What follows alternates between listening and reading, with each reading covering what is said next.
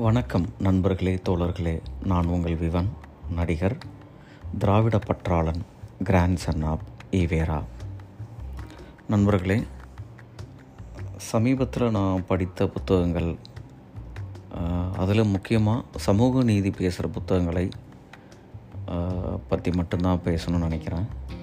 ஏன்னா அதுதான் நம்மளோட மக்களுக்கு தேவையான ஒரு விஷயமாகவும் நான் பார்க்குறேன் நண்பர்களே. அந்த அடிப்படையில் கடைசியாக நான் சில முக்கியமான புத்தகங்களை பற்றி பேசியிருந்தேன். இப்போ வந்துட்டு நான் ஒரு இன்னொரு முக்கியமான புத்தகத்தை பற்றி தான் பேச போகிறேன் அந்த புத்தகத்தினுடைய பெயர் வால்காவிலிருந்து கங்கை வரை இது வந்து மனித குல வரலாறை பேசுகிற ஒரு புத்தகம். அதுவும் எப்படின்னா கதை வடிவில் கதாபாத்திரங்கள் வடிவில் நம்ம மனித குலம் ரஷ்யாவில் இருக்கிற வால்காவிலிருந்து இந்தியாவில் இருக்கிற கங்கை வரைக்கும் நம்மளோட காந்தியோட காலம் வரைக்கும் இந்த புத்தகம் பேசுது. இந்த புத்தகத்தை ராகுல சாங்கிருத்தியாயன் அப்படின்றவங்க எழுதியிருக்கிறாங்க. இவர் இந்தியாவில் ஒரு முக்கியமான எழுத்தாளர். இவர் ஒரு கம்யூனிஸ்ட் சிந்தனைவாதி மார்க்ஸ் பெரியார் அம்பேத்கரால் ஈர்க்கப்பட்டவர்னு சொல்லலாம். தமிழில் இந்த புத்தகத்தை முத்து மீனாட்சி அப்படிங்கிறவங்க மொழிபெயர்த்திருக்காங்க. இது ஒரு முக்கியமான புத்தகமாகவும் மனித குல வரலாறு பேசுகிற புத்தகமாகவும் இருக்கிறதுனால இப்போ எப்படி திரைப்படங்கள் பார்ட் ஒன் பார்ட் டூ அப்படின்னு வர மாதிரி இந்த வால்காவிலிருந்து கங்கை வரை இந்த புத்தகத்தையும் பார்ட் ஒன் பார்ட் டூ அப்படின்ற அடிப்படையில் பேசலாம்னு நினைக்கிறேன் நண்பர்களே. இது ரொம்ப ஒரு முக்கியமான புத்தகம். நம்மளுக்கு ஒரு இந்த மனித குல வரலாறு எப்படி தோன்றி படிப்படி படிப்படியாக நம்ம எந்த இடத்துல வந்து இருக்கிறோம்? இந்த மனித குல வரலாறில் நடந்த ஒவ்வொரு கட்டத்தோட முன்னேற்றமும் அவர்களுடைய வாழ்வியலும் அது இந்தியா வரைக்கும் இந்தியாவில் என்ன மாதிரியான மாற்றங்களை ஏற்படுத்துச்சு?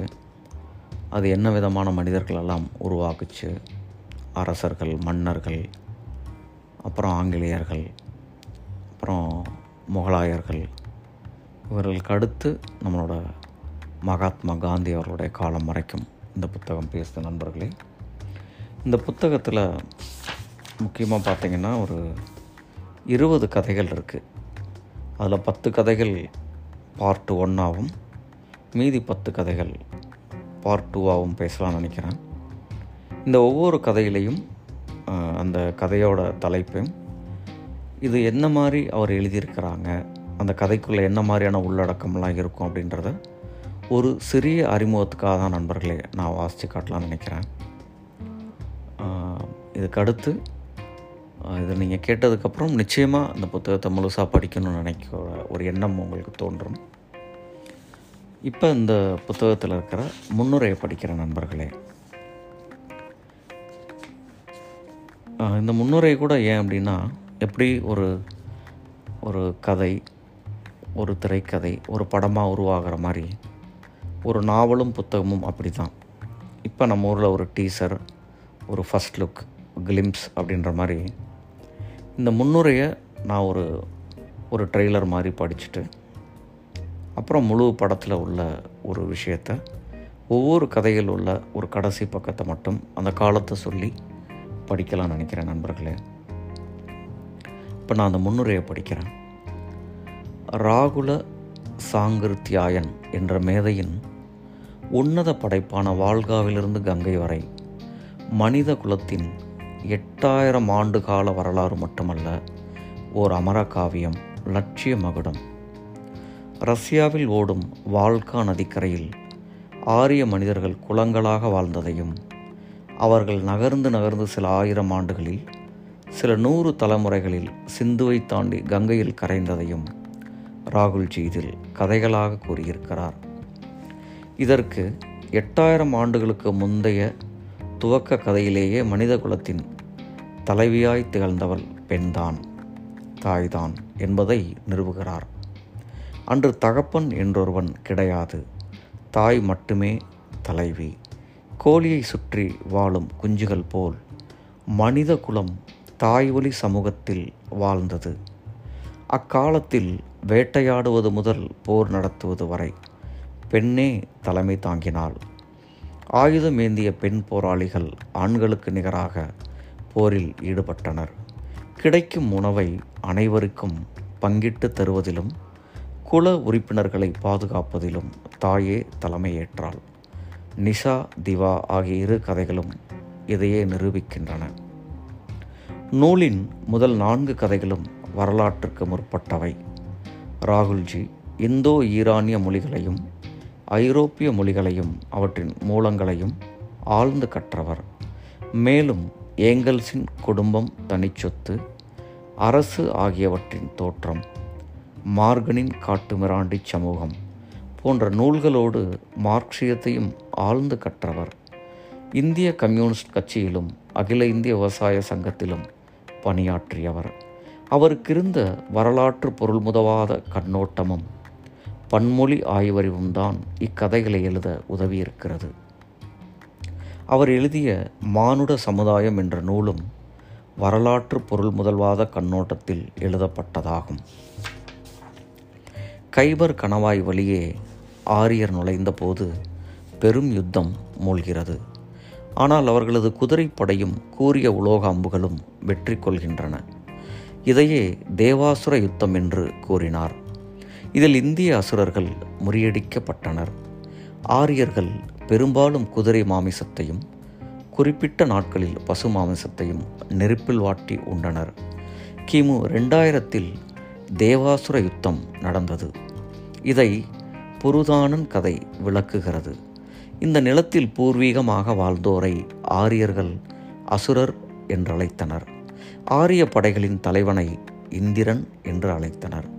யுத்த காலத்தில் அவனுடைய உத்தரவுகளுக்கு ஆரியர்கள் அப்படியே கீழ்ப்படிந்தனர். ஆனால் இங்கிருந்தவர்கள் தங்கள் சமூக சபையையே பெரிதாக மதித்தனர். அவர்கள் இந்தியாவில் லிங்கத்தை வழிபடுவதை கேலி செய்தனர். ஆண்குறி பெண்குறியில் சேர்ந்திருப்பதை போன்றது அந்த லிங்க வடிவம். ஆண் பெண் உறவிற்கு உதாரணமாக அந்த உறவின் மூலம் தான் தமது எதிர்கால சந்ததிகள் வளர்கின்றன என்றும் அவர்கள் கருதினர். அந்த நாடோடி கூட்டம் இங்கிருந்த நகரமைப்புகளை கண்டு பிரமித்தது. விவசாயம் உள்ளிட்ட அனைத்திலும் இங்கிருந்த சமூகம் முன்னேறி இருந்ததைக் கண்டு ஆரிய சமூகம் வியந்தது. ஜனசமூகத்தின் உழைப்பைக் கொண்டு அரசன் சகல சுகபோகங்களையும் அனுபவிப்பவான். ஜனசமூகத்தின் உழைப்பைக் கொண்டு அரசன் சகல சுகபோகங்களையும் அனுபவிப்பான். தெய்வங்கள் பெயரைச் சொல்லி மக்களை மௌனமாக கீழ்ப்படிந்து நடக்கச் செய்வதற்கு புரோகிதனுக்கு அரசன் லஞ்சம் கொடுத்து அவனை பக்கபலமாக வைத்துக் கொள்வான். இவ்விதம் அரசனும் புரோகிதனும் இணைந்து மக்களை தங்களுடைய நிரந்தர அடிமைகளாக்கி விடுவார்கள். அங்கிரா கதையில் இதனை ராகுல்ஜி கூறுகிறார். ஆரம்பத்தில் ஆரியர்கள் இங்கிருந்து அசுரர்களோடு இரத்தக்கலப்பு ஏற்பட்டுவிடக்கூடாது என்று கண்காணித்தனர். ஆனால் ஆரிய பெண்களை அசுரர்கள் தூக்கிச் செல்வதை தடுக்க முடியவில்லை. பின்பு ஆரியரும் அசுரருடன் கூடினர். பெருமளவு இரத்தக்கலப்பு ஏற்பட்டாலும் ஆரியர்கள் தங்களின் தனித்தன்மையை பாதுகாக்க போராடினர். சேனாதிபதிகளாகவும் புரோகிதர்களாகவும் அரசர்களாகவும் ஆக வேண்டும் என்ற ஆசை அவர்களிடையே தோன்றியது. இந்த ஆசைக்கு காரணம் பேராசைதான். உழைக்காமல் பிறருடைய உழைப்பில் உண்ண வேண்டும் என்ற எண்ணத்தில்தான் சேனாதிபதிகளை புரோகிதர்கள் அரசனாக்கினர். பின்பு அரசர்களும் புரோகிதர்களும் இணைந்து மக்களிடம் உயர்வு தாழ்வை ஏற்படுத்தினர். அத்துடன் மனித தன்மையையும் விரட்டிவிட்டார்கள். ஆதி காலத்தில் தேர்வு செய்யப்பட்ட கணத்தலைவர்கள் குடும்பத்தில் தந்தையைப் போல் மக்களை காத்தனர். ஆனால் அரச முறை வந்த பின் அரசன் எனும் திருடன் சமூகத்தின் அதிகாரத்தை பறித்து கொண்டவன் அவனது சகல சுகபோகங்கள் அனைத்துமே மக்களை கொள்ளையடித்து பெற்றவை. வசிஷ்டர் விசுவாமித்திரர். வசிஷ்டர் விசுவாமித்திரரின் முன்னோர்களுக்கு புரோகிதர்கள் என்ற பதவி லஞ்சத்தை கொடுத்து அவர்களை கொண்டு மக்களின் கண்களில் மண்ணை தூவச் செய்தான் அரசன். புரோகிதர்கள் மக்களிடம் உங்களை ஆள்வதற்காகவே தெய்வங்கள் இந்த அரசனை அனுப்பியிருக்கிறார்கள். இவனுடைய ஆணையை ஏற்று காணிக்கையும் வரியும் செலுத்துங்கள் என்று பிரச்சாரம் செய்தனர். புரோகிதர்களும் மகரிஷியரும் தங்கள் சார்பில் பேத்திமார்களையும் அழகிய யுவதிகளையும் அரசனிடம் அனுப்பி கொண்டே இருந்தனர். சேனைத் தலைவர்களும் தங்கள் இளங்குமரிகளை அரசனின் அந்தப்புறத்திற்கு அனுப்பி நிரப்பினர். இன்றைக்கு நூற்றி நாற்பத்தி நான்கு தலைமுறைகளுக்கு முந்தைய கதை இந்த சுதாஸ் கதை. பிரவாகன் கதை இன்னொரு வரலாற்றை கூறுகிறது. அவன் சக மாணவர்களோடு அமர்ந்து கொண்டு நாய் குறைப்பதைப் போல் பழைய வேத மந்திரங்களை உருப்போட்டு கொண்டிருப்பதை பார்த்து லோபா பகடி செய்கிறார். முப்பது தங்க நாணயங்களுக்கு ஒரு பெண் இக்காலத்தில் அடிமையாக விற்கப்பட்டாள். படித்த பிராமண அறிஞர்களிடம் வியாபார மனப்பான்மைதான் காணப்படுகிறது. ஆசை லாபம் பேரம் இவற்றில்தான் அவர்கள் மூழ்கி கிடக்கிறார்கள் என்கிறார் ராகுல்ஜி. மேலும் பிரம்மாவை புரோகிதர்கள் சிருஷ்டிக்கிறார்கள். புரோகிதர்கள் மீது மக்கள் நம்பிக்கை இழந்து போன காலத்தில் இந்த புதிய கடவுள் உருவாக்கப்பட்டது. பூர்வ ஜென்ம வினை என்ற கருத்துருவாக்கமும் எழுந்தது. யாவும் வஞ்சனை யாவும் மக்களை சுரண்டி உண்பதற்கு செய்த வழிகள். இந்த கதை நூற்றி எட்டு தலைமுறைகளுக்கு முந்தியது. இக்காலத்தில்தான் உபனிஷத்துக்கள் உற்பத்தியாயின. பிற்காலத்தில் தர்மம் மதம் என்ற புனித போர்வையால் இதை மூடினர். இந்த காலத்தில்தான் புத்தர் வருகிறார். அவரது கருத்துக்கள் அறிவாளிகளுக்கு மிகவும் சரியென்றும் அறிவுக்கு சரியென்றும் பட்டது. அடிமை வாழ்வுக்கு எதிராக புத்தன் முழங்கினான். நூறு தலைமுறைகளுக்கு முந்தியது இந்த கதை என்கிறார் ராகுல்ஜி. நாகதத்தன் கதையில்தான் ஆட்சிக்கலை பற்றிய அரசர்களுக்கு போதித்த அர்த்த சாஸ்திரத்தை எழுதிய சாணக்கியன் வருகிறான். நாகதத்தன் கிரேக்கம் சென்று அரிஸ்டாட்டில் போன்ற அறிஞர்களை சந்தித்து வருகிறான். பிரபா என்னும் கதையில்தான் பிரபல நாடகாசிரியர் அஸ்வகோஸ் வருகிறார். புத்த பிட்சுவான அவரது குரு தர்மசேனர் பறையர் குலத்தில் உதித்தவர். நமக்கு மாற்றம் வேண்டும். அது முன்னோக்கி செல்வதாய் இருக்க வேண்டும். பின்னோக்கி அல்ல. கடந்த காலம் பிணத்திற்கு சமானம் என்கிறார். ராகுல்ஜியும் ஒரு புத்த பிட்சுவாய் இருந்தவரே. ஸ்வர்ண யௌதேயன் கதை குப்தர் கால கதை மகாகவி காளிதாசனின் சாகுந்தலம் ரகுவம்சம் குமார சம்பவம் நூல்களை ஆதாரமாக வைத்து இக்கதையை ராகுல்ஜி எழுதியுள்ளார். அதேபோல் ஹர்ஷ சரிதம் காதம்பரி சீன யாத்திரிகன் யுவான் சுவாங் பயண வரலாறு ஆகிய நூல்களை ஆதாரமாய் கொண்டு துர்முகன் கதை எழுதப்பட்டுள்ளது. அஜந்தா மடத்தையும் அதன் சிற்ப ஓவியங்களையும் உருவாக்கிய புத்த பிட்சுகளின் முயற்சியை அழகாய் குறிப்பிட்டுள்ளார். சக்கரவாணி கதை கிபி ஆயிரத்தி இரநூறில் நடக்கிறது. ஹர்சனின் காலத்தில் புதிய மதமாக இஸ்லாம் தோன்றியது. அது முகமது நபி மறைந்து நூறு ஆண்டுகளுக்கு பின் வேகமாக பரவியது. அது பரப்பப்பட்ட விதம் குறித்து ராகுல்ஜி விரிவாக எழுதியுள்ளார். புத்த மதத்தின் மூன்று கிளைகளில் வஜ்ராயன் மது மாமிச உணவுகளையும் பணப்புழக்கம் குருகுல வாழ்வையும் அனுமதித்தது. நைடதம் சிலா சாசனங்களில் உள்ள ஆதாரங்களை வைத்து இக்கதை உருவானது. கடைசி ஆறு கதைகளும் கிபி பதிமூணாம் நூற்றாண்டிலிருந்து இருபதாம் நூற்றாண்டு வரை. அதாவது ஆயிரத்தி தொள்ளாயிரத்தி நாற்பத்தி ரெண்டு வரை உள்ள காலத்தை கொண்டு புனையப்பட்டவை. இந்த கதைகளுக்கு தெளிவான வரலாற்று ஆதாரங்கள் உள்ளன. ஆரம்ப கதைகளை கடுமையாக எதிர்த்த இந்துத்துவவாதிகள் இந்த கதைகளை எதிர்க்கவில்லை. இஸ்லாமிய படையெடுப்பு குறித்தும் அவர்களது ஆட்சி முறை மதமாற்றங்கள் ஆட்சிகளின் நன்மை தீமைகள் பற்றி இரண்டு கதைகள் பேசுகின்றன. அக்பரின் காலம் விரிவாக எழுதப்பட்டுள்ளது. இஸ்லாமியர்களை தொடர்ந்து பிரிட்டிஷாரின் வருகை மற்றும் அவர்களது கொள்கை மக்களை கிறிஸ்துவத்திற்கு மதமாற்றம் செய்தல் பிரிட்டிஷ் ஆட்சிக்கு எதிரான போராட்டம் பற்றியும் கதை குறிப்பிடுகிறது. சிப்பாய் கழகம் அதை துவக்கி வைத்த மங்கள் பாண்டே குறித்தும் சிறப்பாக கூறப்பட்டுள்ளது. மேலும் இந்தியா பற்றி கார்ல் மார்க்ஸ் எழுதியதை இந்திய வரலாற்றுடன் பொருத்தி குறிப்பிட்டு ராகுல்ஜி நான் மார்க்சின் சிஷ்யன் என்று மார் தட்டுகிறார். கடைசி கதை இரண்டாம் உலகப் போர் துவங்கியதை பற்றி பேசுகிறது. இந்தியா மீது தாக்குதல் நடத்திய ஜப்பானிய பாசிஸ்ட் படைகளை இந்திய வீரர்கள் எதிர்க்கிறார்கள். மூன்று விமானங்களை சுட்டு வீழ்த்துகிறார்கள். ஜப்பானிய போர்க்கப்பலை இந்திய வீரர்கள் விமானத்தில் பறந்து அதன் மீது விழுந்து அழிப்பதோடு நூலின் கதைகள் முடிவடைகின்றன. இந்நூலின் மூலம் ராகுல்ஜி மனிதகுல வரலாற்றையும் இந்திய வரலாற்றையும் அழியாத இலக்கியமாய் எழுதியிருக்கிறார். இந்தியாவில் ஆரிய வருகை அதற்கு முன்பு இங்கு வாழ்ந்த மக்கள் அரசுகள் மதங்களின் தோற்றம் அது அரசின் கருவியான விதம் முதல் இந்திய விடுதலை போர் வரை அறிந்து கொள்ள விளையும் அனைவரும் வாசித்தே தீர வேண்டிய நூல் இது. இதை படிப்பதன் மூலம் வரலாற்றை குழப்பி வரும் இந்துத்துவவாதிகளின் சதிகளை முறியடிக்க முடியும். இந்த நூல் ஏற்கனவே பல ஆண்டுகளுக்கு முன்பு தமிழில் வெளியானது. தற்போது திருமதி முத்து மீனாட்சி நல்ல தமிழில் மொழிபெயர்த்துள்ளார். அவருக்கு வாழ்த்துக்கள். நண்பர்களே தோழர்களே இந்த முன்னுரையை படித்தனவே உங்களுக்கு புரிஞ்சிருக்கும். இந்த கதைகள் எவ்வளோ ஆழமாக எழுதப்பட்டிருக்குன்னு சொல்லிட்டு. இப்போ நான் கதைகளுக்குள்ள ஒவ்வொரு கதையாக படிக்க ஆரம்பிக்கிறேன் நண்பர்களே. அந்த ஒரு கதையின் தலைப்பும் அதோட கடைசி பக்கத்தை மட்டும் படிக்கிறேன். முதல் கதையின் தலைப்பு நாடு வால்கா நதிக்கரை சாதி இந்தோ ஐரோப்பியர்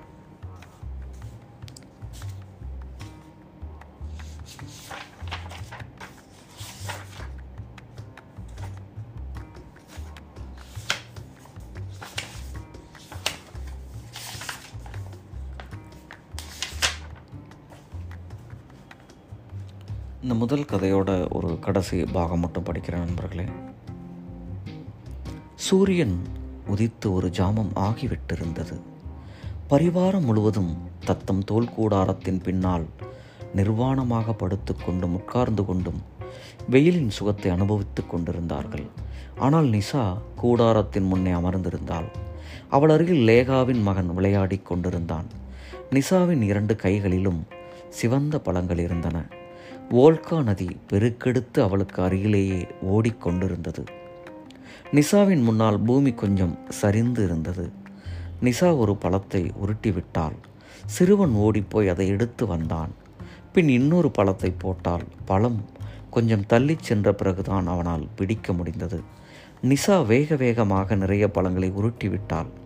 சிறுவனும் வேக வேகமாக பழங்களை எடுக்கையில் ஒருமுறை கால் பிசகியதில் படுவேகமாக பெருகி வரும் நதிப்பெருக்கில் போய் விழுந்தான். நிசா வோல்காவை பார்த்து கொண்டு கத்தினாள். சற்று தொலைவில் அமர்ந்திருந்த லேகா திரும்பினாள். குழந்தையை காணாததால் தாரையின் மீது பாய்ந்தாள். சிறுவன் இப்பொழுது தண்ணீரில் மூழ்குவதும் எலும்புவதுமாக போய்க் கொண்டிருந்தான். ஒரே பாய்ச்சலில் குழந்தையை காப்பாற்றுவதில் வெற்றி கண்டாள். நிறைய தண்ணீர் குடித்து விட்டமையால் குழந்தை அசைவற்றிருந்தான் வோல்காவின் குளிர்ந்த தண்ணீர் உடலை ஊசி போல் குத்தியது. குழந்தையுடன் நீந்துவது கஷ்டமாக இருந்தது. அவளுடைய ஒரு கையில் குழந்தை மற்றொரு கையினாலும் கால்களினாலும் நீந்துவதற்கு முயன்று கொண்டிருந்தாள். அதே சமயம் தன் கழுத்து யார் கையிலோ சிக்குவதை உணர்ந்தாள்.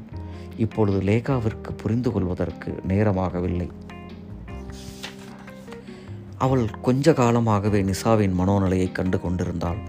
இன்று நிசா தன் வழியில் உள்ள முல்லை ஒழிக்க தீர்மானித்து விட்டாள். இப்பொழுதும் கூட லேகாவால் தன் வீரத்தை காட்ட முடியும். ஆனால் ஒரு கையில் குழந்தை இருக்கிறது. லேகாவின் வேகத்தை பார்த்த நிசா தன் நெஞ்சு பகுதியினால் அவள் தலையை அழுத்தினாள். லேகா ஒருமுறை மூழ்கினாள் கைகளை இப்படியும் அப்படியும் அடித்து கொண்டதில் குழந்தை கையிலிருந்து விடுபட்டது. இப்போதும் நிசா அவளை இறுக்கி பிடித்து கொண்டிருந்தாள். திடீரென்று லேகாவின் கைகள் நிசாவின் கழுத்தை சுற்றி கொண்டன. லேகா மயக்கமடைந்து விட்டாள். லேகாவின் சரீரச் சுமையால் நிசாவிற்கு இப்பொழுது நீந்த முடியவில்லை. கொஞ்சம் முயற்சி செய்தால் பலனில்லை இருவரும் ஒன்றாக வோல்காவில் தங்களை சமர்ப்பித்து கொண்டார்கள். பரிவாரத்தின் அடுத்த வீரப்பெண் ரோசனா நிசா குடும்பத்தின் தலைவியாகிவிட்டாள். இது இன்றைக்கு முன்னூற்றி அறுபத்தோரு தலைமுறைக்கு முந்தைய கதை.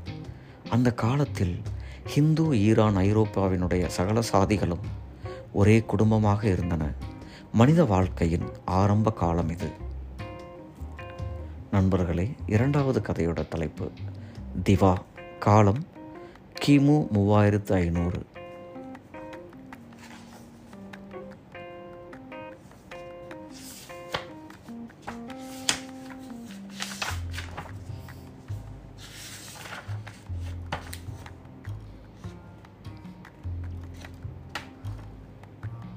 ஆம் நம் அன்புக்கு உரியவர்கள் எத்தனை பேரை இழக்க வேண்டியிருக்கிறது?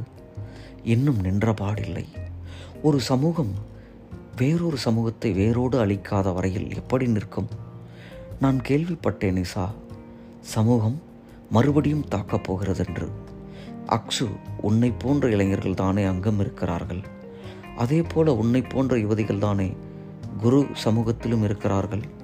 அப்படி இருந்தும் நாம் ஒருவருக்கொருவர் அடித்துக் கொள்கிறோம். அக்ஷு இது ஏன்? அக்ஷுவிற்கு அப்பொழுதுதான் நினைவுக்கு வந்தது. மூன்று நாட்களுக்கு பிறகு அவனுடைய மக்கள் குரு சமூகத்தின் மீது தாக்குதல் நடத்தவிருப்பது அக்ஷு ஏதோ சொல்ல நினைத்தான்.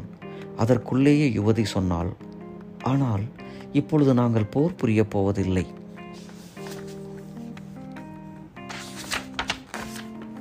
போர் புரியப் போவதில்லையா? ஏன்? ஆம் எங்கள் எண்ணிக்கை மிகவும் குறைவாக இருக்கிறது. நாங்கள் வெற்றி பெற வாய்ப்பில்லை. அப்படியானால் என்ன செய்வீர்கள்? வோல்கா நதிக்கரையை விட்டு போய்விடுவோம்.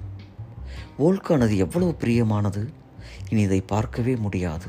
அதனால்தான் நீண்ட நேரமாக இங்கேயே உட்கார்ந்து இதன் ஓட்டத்தை ரசித்து கொண்டிருக்கிறேன். இனி நீ இந்த பிரவாகத்தை பார்க்கவே முடியாதா? பார்க்கவும் முடியாது. இதில் நீந்தவும் முடியாது. இதில் நீந்துவது எவ்வளவு மகிழ்ச்சியான அனுபவம் தெரியுமா? அழகியின் கன்னங்களில் கண்ணீர் தழும்பியது. எவ்வளவு கொடுமை எவ்வளவு அநீதி? வருத்தத்துடன் அக்சு சொன்னான். ஆனால் இது சமூக நீதி ரோசனா? சூனு சமூக நீதியா? இல்லை இல்லை. கொடூரமான மிருகத்தனமான நீதி. இன்றையிலிருந்து இருநூற்று இருபத்தைந்து தலைமுறைகளுக்கு முந்தைய கதை இது. அந்த காலத்தில் இந்தியா ஈரான் வெள்ளை ருஷ்யா முதலிய பிரதேசங்களைச் சேர்ந்த ஒரு கலப்பு சாதியினர் இருந்தனர். இவர்களை இந்தோ ஸ்லாவியர் அல்லது சந்த் வம்சத்தினர் எனச் சொல்வார்கள். நண்பர்களே மூன்றாவது கதையின் தலைப்பு அமிர்தாஷ்வன் நாடு மத்திய ஆசியா பாமீர். சாதி இந்தோ ஈரானியர் காலம் கிமு இரண்டாயிரம்.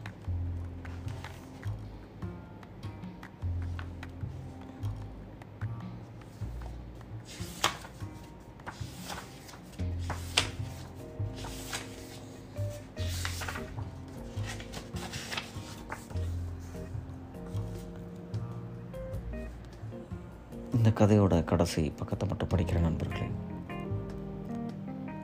காயம்பட்டு கிடந்த எதிரிகளையும் கொன்று குவித்த குருகுலத்தோர் புருகுலத்தோரின் கிராமத்தை நோக்கி விரைந்தனர். அந்த கிராமம் அங்கிருந்து ஏறத்தால் ஆறு மைல் தொலைவில் மலை மேல் இருந்தது. அங்கு சென்ற குருகுலத்தோர் கிராமமே காலியாக இருப்பதை கண்டனர். மக்கள் கூடாரத்தை விட்டு ஓடிவிட்டிருந்தனர். அவர்களுடைய மிருகங்கள் ஆங்காங்கு மேய்ந்து கொண்டிருந்தன. ஆனால் குருகுலத்தோருடைய கவனம் எல்லாம் எதிரிகளை விரட்டுவதிலே இருந்தது. குருகுலத்தோ நன்றாக சுற்றி வளைக்கப்பட்டிருந்தார்கள். ஏனெனில் தப்பி உயரே ஓடுவதும் எளிதாயில்லை. உயரே போக போக மலைப்பாதை குறுகியதாகவும் ஏறுவது கடினமாகவும் இருந்தது. இருந்தாலும் உயிர் தப்புவதற்காக மக்கள் குதிரை மீது வேகம் வேகமாக ஏறி ஓடிக்கொண்டிருந்தார்கள் கடைசியில் குதிரையால் மேலே போகவே முடியாதபடி பாதை இருந்தது. ஆகவே குதிரையை விட்டு இறங்கி நடக்க ஆரம்பித்தனர். குரு சமூகத்தார் அவர்களிடம் மிக அருகில் வந்துவிட்டனர் குழந்தைகளும் பெண்களும் வயதானவர்களும் வேகமாக நடக்க முடியாமல் துன்பப்பட்டார்கள். அதனால் அவர்கள் தப்பிப்பதற்காக குரு சமூகத்தினர் ஒரு குறுகிய பாதையில் ஒதுங்கினர். இட நெருக்கடியினால் குரு சமூகத்தினரால் தம் முழு படையையும் உபயோகப்படுத்த முடியவில்லை. ஆகையால் பொருட்களை அங்கிருந்து ஒழிப்பதற்கு சிறிது நேரம் ஆயிற்று இப்பொழுது இரு தரப்பினராலும் குதிரையை உபயோகிக்க முடியவில்லை. ஆனால் புரு சமூகத்தில் மீதமுள்ள ஆடவர்களின் எண்ணிக்கை பத்து பன்னிரண்டு இருக்கலாம். அவர்களால் தங்கள் சமூகத்தை எத்தனை நாட்கள் தான் காப்பாற்ற முடியும்? அவர்கள் ஒரு நாள் சில துணிச்சல் மிக்க பெண்களை அழைத்து கொண்டு ஒரு கணவாய் வழியாக மலையை கடந்து தெற்கு திசையை நோக்கி சென்று விட்டனர். இங்கும் அங்கும் ஒளிந்து இருந்து உயிர் பிச்சை கேட்ட புரு சமூகத்து குழந்தைகள் வயோதிகர்கள் பெண்கள் இவர்களை குரு சமூகத்தினர் பிடித்தனர். அந்த காலத்து முறைப்படி கைது செய்வது கூடாதாகையால் குழந்தைகள் முதல் வயோதிகர் வரை அனைத்து ஆண்களையும் கொன்றுவிட்டனர். பெண்களை தங்களோடு அழைத்து கொண்டனர். புரு சமூகத்தினருடைய ஆடு மாடுகளையும் குதிரைகளையும் தங்களுக்கு சொந்தமாக்கி கொண்டனர். இப்பொழுது இந்த ஆற்றங்கரையிலிருந்து மலையின் உச்சி வரை குரு சமூகத்தோரின் பிரதேசமாகிவிட்டது. சமூகத் தலைவன் ஒரு தலைமுறை வரை பல தாரமணத்தை அனுமதித்து ஒரு சட்டம் செய்தான். அன்றுதான் முதன் முதலாக குரு சமூகத்தில் பலதார மனம் அமுலுக்கு வந்தது. இன்றைக்கு இருநூறு தலைமுறைகளுக்கு முந்தைய ஓர் ஆரிய குலத்து கதை இது. அந்த காலத்தில் இந்தியரும் ஈரான் வெள்ளை சாதி இனத்தவரும் சேர்ந்த ஒரு குலம் இருந்தது. இரண்டும் கலந்த இந்த குலத்திற்கு ஆரிய குலம் என்று பெயர். கால்நடைகளை பராமரிப்பது இவர்களுடைய வாழ்க்கையின் முக்கிய தொழிலாக இருந்தது. நண்பர்களே தோழர்களே இந்த நான்காம் கதையினுடைய தலைப்பு புருஹூதன் நாடு வற்று ஆற்றங்கரை தா ஜிக்ஸ்தான் சாதி இந்தோ ஈரானியர் காலம் கிமு இரண்டாயிரத்து ஐநூறாம் ஆண்டு.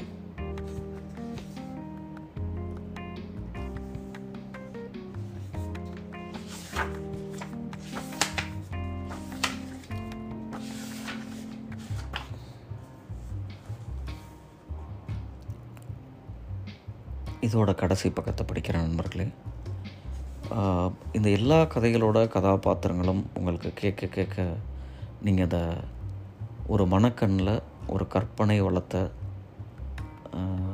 கொஞ்சம் இந்த கதையோடு ஓட்டி பார்த்தீங்கன்னா அந்த காலம் உங்கள் கண் முன்னாடி எப்படி ஓடும்னா ஒரு அப்போக்கலிப்டோ ஒரு அப்போக்கலிப்சனவ் இப்போ சமீபத்தில் வந்த ஒரு யாத்திசை இந்த மாதிரியான படங்களோட காட்சிகள் மூலமாக இந்த மனிதர்களை நீங்கள் உருவகப்படுத்திக்க முடியும்னு நினைக்கிறேன் நண்பர்களே.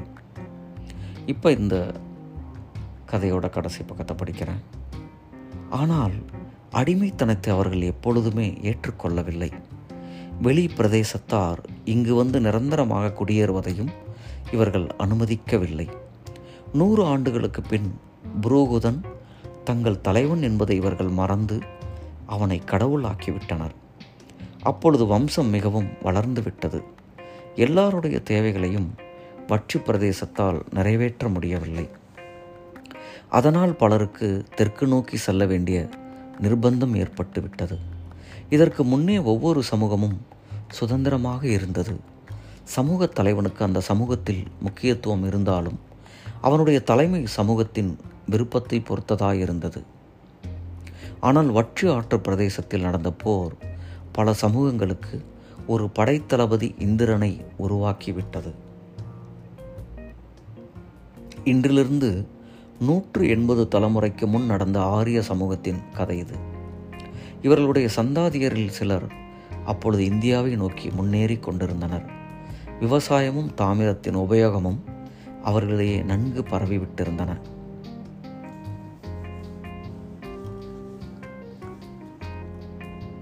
ஆரியர்கள் அடிமைத்தனத்தை முற்றிலும் ஒழித்துவிட விரும்பினார்கள்.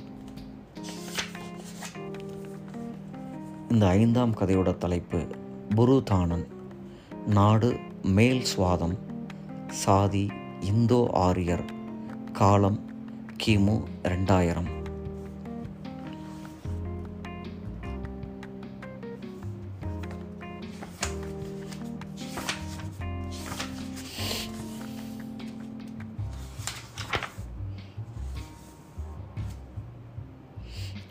கதையோட கடைசி பக்கத்தை படிக்கிற நண்பர்கள்.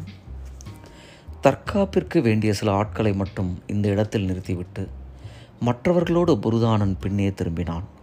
திடீரென்று தாங்கள் இவ்விதம் தாக்கப்படுவோம் என பின்னால் நின்ற அசுரப்படை எதிர்பார்க்கவில்லை. ஆகையால் செம்பட்டை தலையர்களின் நீண்ட ஈட்டிக்கும் கனத்த வாளுக்கும் முன்பு அவர்களால் நிலைத்து நிற்க முடியவில்லை. ஆனால் ஆரியர்கள் அவர்களை முறியடித்து விரட்டி விடுவதோடு திருப்தி அடையவில்லை. ஆரியர்கள் மீது கண் வைப்பது என்பது ஆபத்தானது என்பதை அந்த கருப்பு அசுரர்கள் உணரும்படி செய்ய விரும்பினார்கள்.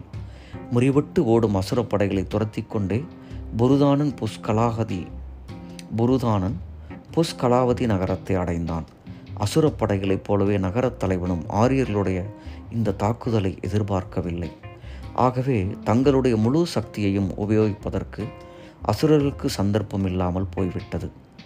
புஷ்கலாவதிக்கு கோட்டை எளிதாக ஆரியர்களால் கைவசப்பட்டதோடு நகரத் தலைவனும் பிடிபட்டான்.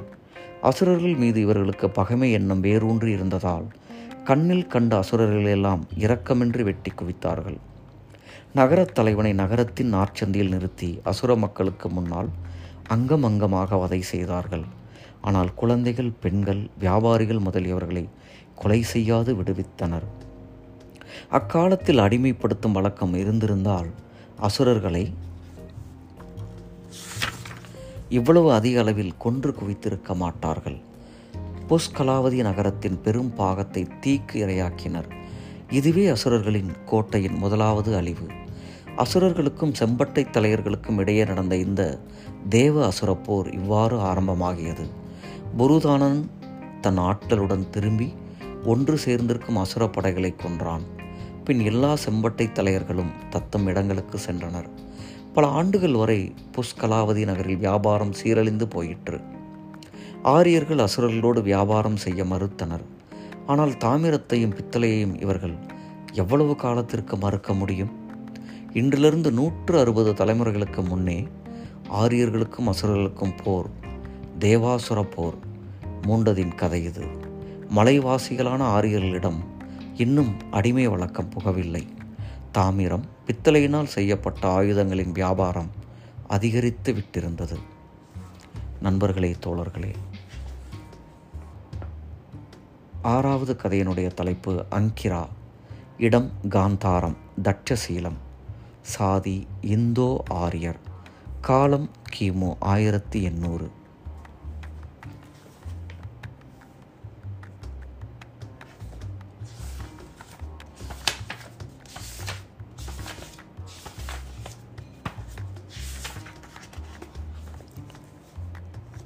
இதோட கடைசி பக்கத்தை படிக்கிறேன் நண்பர்களே.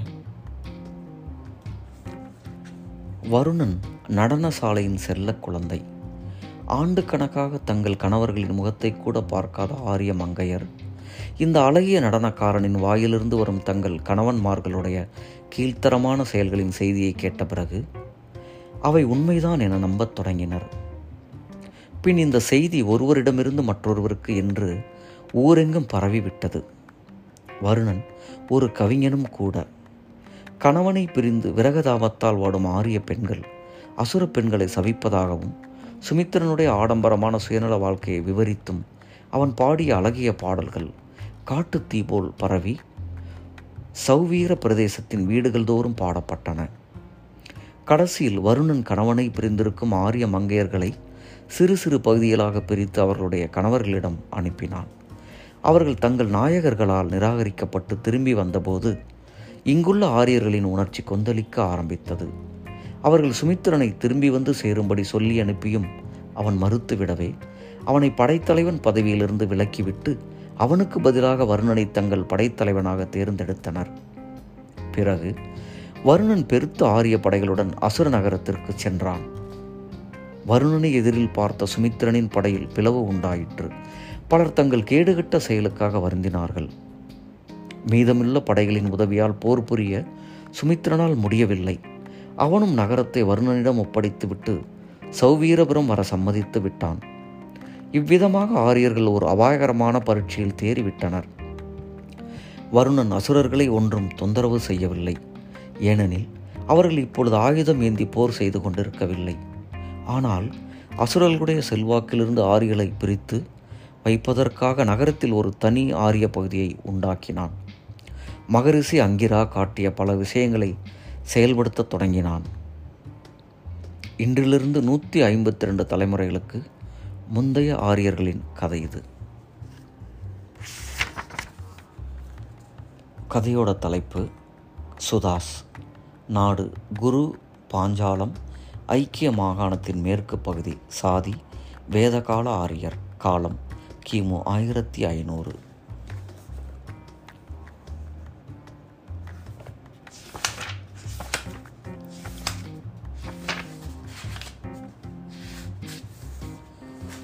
இந்த கதையோட கடைசி பக்கத்தை படிக்கிற நண்பர்களே. தந்தை இறந்த பல ஆண்டுகளுக்கு பிறகே அவனுடைய தாயார் இறந்தாள். மெதுவாக ஓடிக்கொண்டிருப்பதால் பழக்கப்பட்டுவிட்ட இரத்த ஓட்டம் திடீரென்று அதிகரிக்கப்படுவதால் நரம்பு வெடிக்கும் நிலை ஏற்படுவது போல் அவனுடைய மனத்தின் ஆழத்திலே அடங்கியிருந்த அந்த எண்ணம் வெடித்து வெளிப்படும் நிலையை அடைந்தது. எந்த நேரமும் அபாலா அவன் முன்னால் நின்று கொண்டு கண்ணீர் நிறைந்த கண்களுடன் துடிக்கும் முதட்டிலே நான் உனக்காக மந்திரபுரியிலே வழிபார்த்து காத்திருப்பேன் என்று கூறுவது போல் அவனுக்கு தோன்றியது. அந்த பிரிவின் வெப்பத்தை அவனுடைய கண்ணீர் குளிர்விக்க முடியவில்லை. இமயமலையில் வேட்டையாடச் செல்வதாக கூறிவிட்டு சுதாஸ் ஒரு நாள் பாஞ்சாலத்திலிருந்து அகிச்சத்தரத்திலிருந்து கிளம்பினான். மந்திரபுரியில் சியால்கோட். அப்பாலாவின் காதலை அவனுக்கு அளித்த அந்த வீடு அப்படியே இருந்தது. ஆனால் அவனுடைய காதலியோ அவளுடைய தந்தையோ அங்கில்லை. இருவரும் இறந்து விட்டனர் அபாலா சென்ற ஆண்டுதான் இறந்தாள். அப்பாலாவின் காணாமல் போயிருந்த சகோதரனும் அவன் குடும்பம் இப்பொழுது அந்த வீட்டிலேயே வசித்தனர். அவர்களோடு தன் நட்பை புதுப்பித்துக் கொள்ள சுதாசுக்கு துணிச்சல் உண்டாகவில்லை. அப்பாலாவின் தோழியிடமிருந்து இந்த தகவல் கிடைத்தது. அவள் ஒரு புதிய நிறச் சேலையையும் மேல் அங்கியையும் அவன் முன்னே கொண்டு வந்து வைத்து கண்களிலே நீர் பெருக. என்னுடைய தோழி இந்த ஆடையைத்தான் அந்த கடைசி நேரத்தில் உடுத்தியிருந்தாள். மந்திரபுரியில் உன் வரவுக்காக காத்திருப்பேன் என்று சுதாஸிடம் கூறியிருக்கிறேன். இந்த வார்த்தைகளே கடைசி காலத்தில் அவளுடைய வாயிலிருந்து வந்தவை என்று கூறினாள். அந்த ஆடையை வாரி எடுத்த சுதாஸ் கண்ணீர் ததும்பி வழியும் தன்னுடைய கண்களிலே ஒத்திக் கொண்டான். மார்போடு அணைத்து கொண்டான். அப்பாலாவின் உடலின் நறுமணத்தை அந்த ஆடைகளிலே கண்டான். இன்றைக்கு நூற்றி நாற்பத்தி நான்கு தலைமுறைகளுக்கு முந்திய ஆரிய சமூகத்தின் கதை இது. அந்த காலகட்டத்தில் தான் வசிஷ்டர் விசுவாஸ்மித்திரர் வசிஷ்டர் விசுவாமித்திரர் பரத்வாஜர் முதலிய மகரிஷிகள் ரிக்வேத மந்திரங்களை இயற்றினார்கள். அதே காலத்தில்தான் ஆரிய புரோகிதர்களுடைய உதவியை கொண்டு குரு பாஞ்சால ஆரிய படைத்தலைவர்கள் மக்கள் சமூகத்தின் உரிமைகளை பலமாக தாக்கி இறுதியாக அழித்து முடித்தார்கள். எட்டாவது கதை நண்பர்களே பிரவாகன். இடம் பாஞ்சாலம் ஐக்கிய மாகாணம். காலம் கிமு எழுநூறு.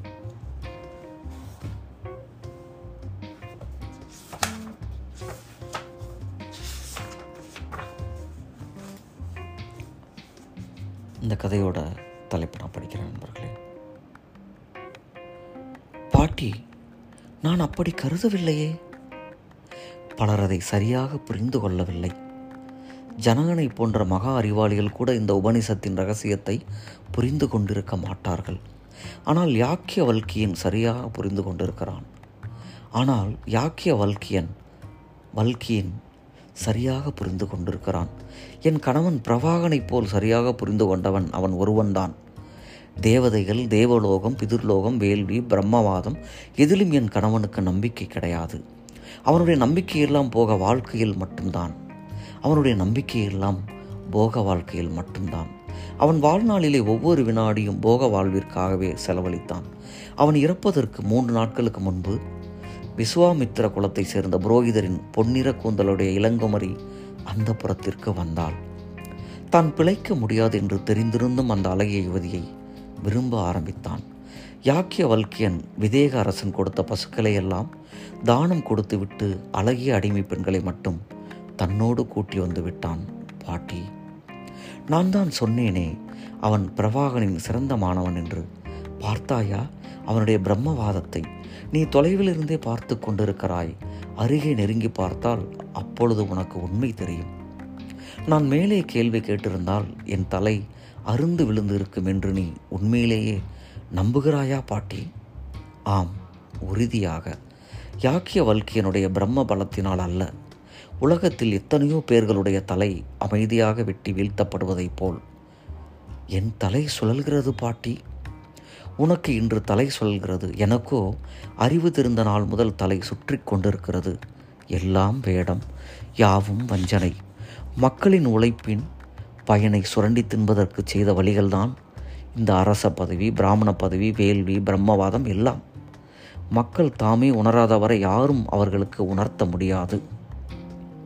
மக்களின் உழைப்பின் பயனை சுரண்டி தின்பதற்கு செய்த வழிகள்தான் இந்த அரச பதவி பிராமண பதவி வேள்வி பிரம்மவாதம் எல்லாம்.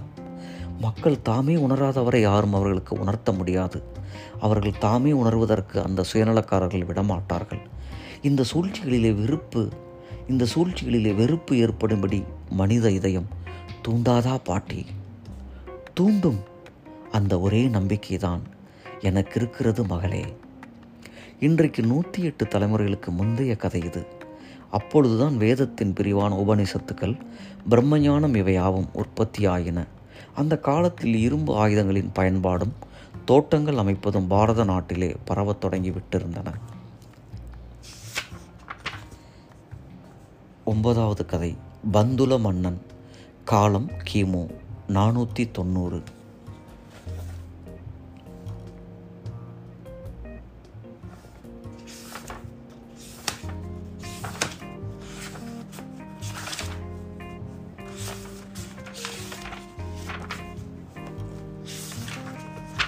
இந்த கதையோட கடைசி பக்கத்தை மட்டும் படிக்கிற நண்பர்களே.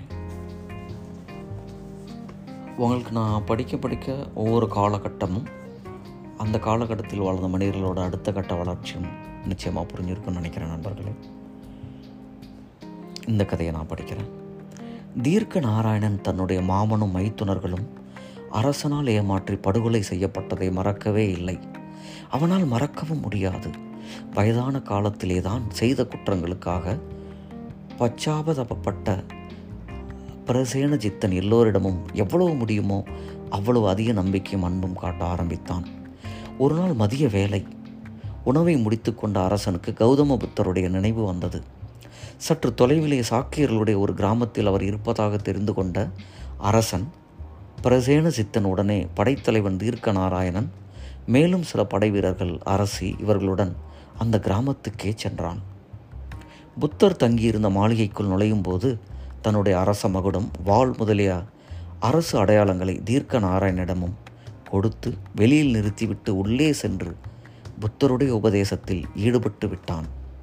ஆனால் தீர்க்க நாராயணனோ ஏற்கனவே இளவரசனோடு உறவு வைத்திருந்தானாகையால் உடனே அரசியை மட்டும் அந்த இடத்தில் நிறுத்திவிட்டு அரச சின்னங்களோடு ஸ்ராவஸ்தி நகரை அடைந்து விதூடபனை கோசல நாட்டிற்கு அரசன் என்று விளம்பரப்படுத்தினான். கௌதம புத்தருடைய உபதேசத்தின் வெகுநேரம் திளைத்திருந்த அரசன் பிரசேனஜித்தன் வெளியே வந்தான். அவனை கண்டவுடன் அரசி விழுந்து விழுந்து அழுது கொண்டே விஷயத்தை கூறினாள். தன் மருமகன் மகத அரசன் அஜாத சத்துருவின் உதவியை நாடி அரண்மனையை நோக்கி நடந்தான். இந்த வயதான காலத்தில் பல வாரங்கள் நடந்ததால் அவனுடைய உடல் பலமிழந்து விட்டது. நகர எல்லையை அவன் அடைந்தபோது சூரியன் மறைந்து விட்டிருந்தான். நகர வாயிலும் சாத்தப்பட்டிருந்தது. வாசலுக்கு வெளியே உள்ள குடிசையில் தாங்கிய பிரசேனஜித்தன் அன்று இரவே இறந்து விட்டான் மறுநாள் காலையில் அரசியனுடைய அழுகை சத்தம் கேட்டு அஜாத சத்ருவும் வஜ்ராவும் ஓடி வந்தனர். பாவம் உயிர் நீத்து கிடக்கும் அந்த கட்டையை ஆடம்பரமாக தகனம் செய்வதை தவிர இனி வேறு என்ன செய்ய முடியும்? ஆம் இது பந்துலனின் கொலைக்கு பழி. அடிமைத்தனத்தை ஏற்றுக்கொண்ட தீய செயலன் அடிமைத்தனத்தை ஏற்றுக்கொண்ட தீய செயலின் விளைவு இது. இன்றிலிருந்து நூறு தலைமுறைகளுக்கு முந்தைய சரித்திர கதை. அந்த காலத்திலேயே பலவித வேற்றுமைகளும் விரோதங்களும் அழிந்து விட்டன செல்வம் படைத்த வியாபாரி வர்க்கம் சமூகத்தில் பிரபலமான இடத்தை பெற்றுவிட்டது. மூச்சத்திற்கு வழி கூறுகிறவர்களும் நரகத்திலிருந்து மீட்பவர்களுமாக பல வழிகாட்டிகள் தோன்றியிருந்தனர். ஆனால் கிராமங்கள் தோறும் அடிமை வாழ்வு என்ற நரகாக்கினி சுடர் விட்டெறிவதை பார்த்தும் அதை பொறுத்தவரை எல்லாரும் கண்களை மூடிக்கொண்டே இருந்தனர். கதை பத்து நாகதத்தன். கிமு முன்னூற்றி முப்பத்தஞ்சு.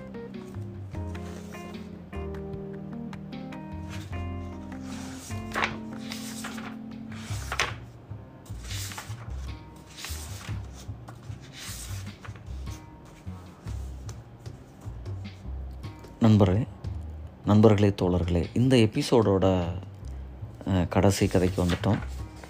அதாவது வால்காவிலிருந்து கங்கை வரை பார்ட் ஒன் முதல் பாகத்தோட முடிவில் இருக்கோம்.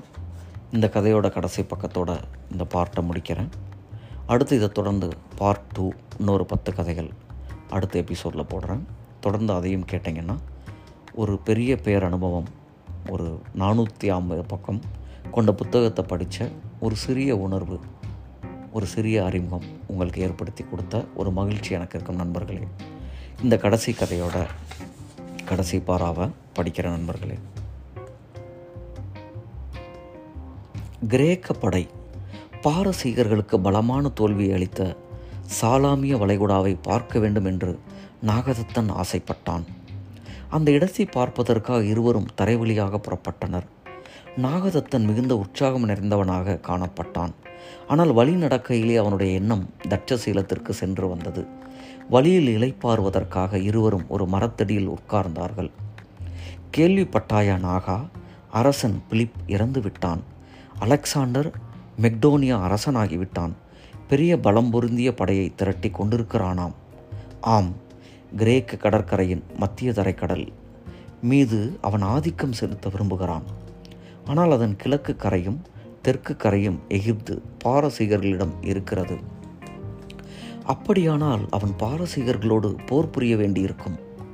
பாரசீகர்களோடு போர் புரிவதாக காரணம் காட்டி தன்னுடைய ராஜ்யத்தை பரப்புவதற்காக கிரேக்க மக்களாட்சியின் உதவியையும் பெறுவதற்கு முயலுகிறான். ஒரே கல்லில் இரண்டு பறவைகளை அடிக்கும் தந்திரம் இது. கிரேக்க கடற்கரையிலிருந்து பாரசீக சக்கரவர்த்தியின் ஆதிக்கத்தை ஒழித்து அதற்கு மேலும் முன்னேறுவது அப்படி முன்னேற முடியாவிட்டால் குறைந்தபட்சம் தன்னம்பிக்கையுடைய கிரேக்கர்களுடைய ராஜபக்தியை வளர்ப்பது அவனுடைய திட்டம். அவன் அரிஸ்டாட்டிலின் சீடன். அவனுடைய தைரியத்தை வளர்த்தவர் அவர்தான். தத்துவஞானி அரிஸ்டாட்டிலா? ஆம். அவருடைய குரு அப்லாத்துவோ பிளாட்டோ ஒரு லட்சிய குடியரசை பற்றி கற்பனை செய்தார். ஆனால் அவரும் கூட அந்த குடியரசிலே பொதுமக்களுக்கு அதிகப்படியான உரிமை கொடுக்க விரும்பவில்லை. அவருடைய சீடரான அரிஸ்டாட்டில் லட்சிய குடியரசுக்கு பதிலாக ஒரு லட்சிய சாம்ராஜ்யத்தை கற்பனை செய்து விட்டான். இந்த கிரேக்க சக்கரவர்த்தி அலெக்சாண்டர் பாரசீக சக்கரவர்த்தியையும் தோற்கடித்து அதற்கப்பாலும் எதுவரைக்கும் போவான் என்று யாருக்கு தெரியும்? ஒருமுறை அகலக்கால் வைத்தவனுக்கு திரும்பவும் ஒடுக்கிக் கொள்வதென்பது முடியாத காரியம். என்னுடைய நண்பன் விஷ்ணுகுப்த சாணக்கியன் அங்கும் ஒரு சக்கரவர்த்தியை தேடிக்கொண்டிருக்கிறான் இந்திய சக்கரவர்த்தியும் கிரேக்க சக்கரவர்த்தியும் சிந்து ஆற்றின் கரையிலே சந்திக்கும் நிலை ஏற்பட்டால் இந்த தலைமுறையில் இல்லாவிட்டாலும் அடுத்த தலைமுறையில் நடக்கத்தான் போகிறது. நாள்தோறும் உலகம் சுருங்கிக் கொண்டே வருகிறது. சோபியாவும் நாகதத்தனும் கடற்கரையிலிருந்து படகிலே கிளம்பினார்கள். கடல் அமைதியாகவே இருந்தது. இரண்டு நூற்றாண்டுகளுக்கு முன்னே பாரசீக கடற்கரைக்கு ஜல சமாதி அளித்த அந்த கடல் அலைகளை நன்றியோடும் அன்போடும் பார்த்தார்கள். சிறு தொலைவு சென்றதும் சிறு தொலைவு சென்றதும் திடீரென்று ஒரு பெரும் புயல் தோன்றியது. நூறு வருடங்களுக்கு முன்னால் பாரசீகர்கள் அனுபவித்த புயலின் கொடுமையை அவர்கள் உணர்ந்தார்கள். படகோட்டிகளுடைய பயம் நிறைந்த முகம் அவர்களுடைய பார்வையிலேயே பட்டது. படகின் துடுப்புகள் ஒடிந்தன. படகும் கவிழ்வதற்கு தயாராகிவிட்டது. நிலைமை தெளிவாகிவிட்டது. சோபியா நாகதத்தனை தன் கைகளினால் பிணைத்து நெஞ்சோடு அணைத்து கொண்டாள். அவளுடைய முகத்திலே புன்முறுவல் பூத்தது. மரணமும் நம்மை பிரிக்க முடியாது என்றாள். ஆம் மரணமும் கூட என்ற நாகதத்தன் அவளுடைய இதழோடு இதழ் சேர்த்தான். படகும் கவிழ்ந்தது அவ்விருவரையும் மரணத்தாலும் பிரிக்க முடியவில்லை.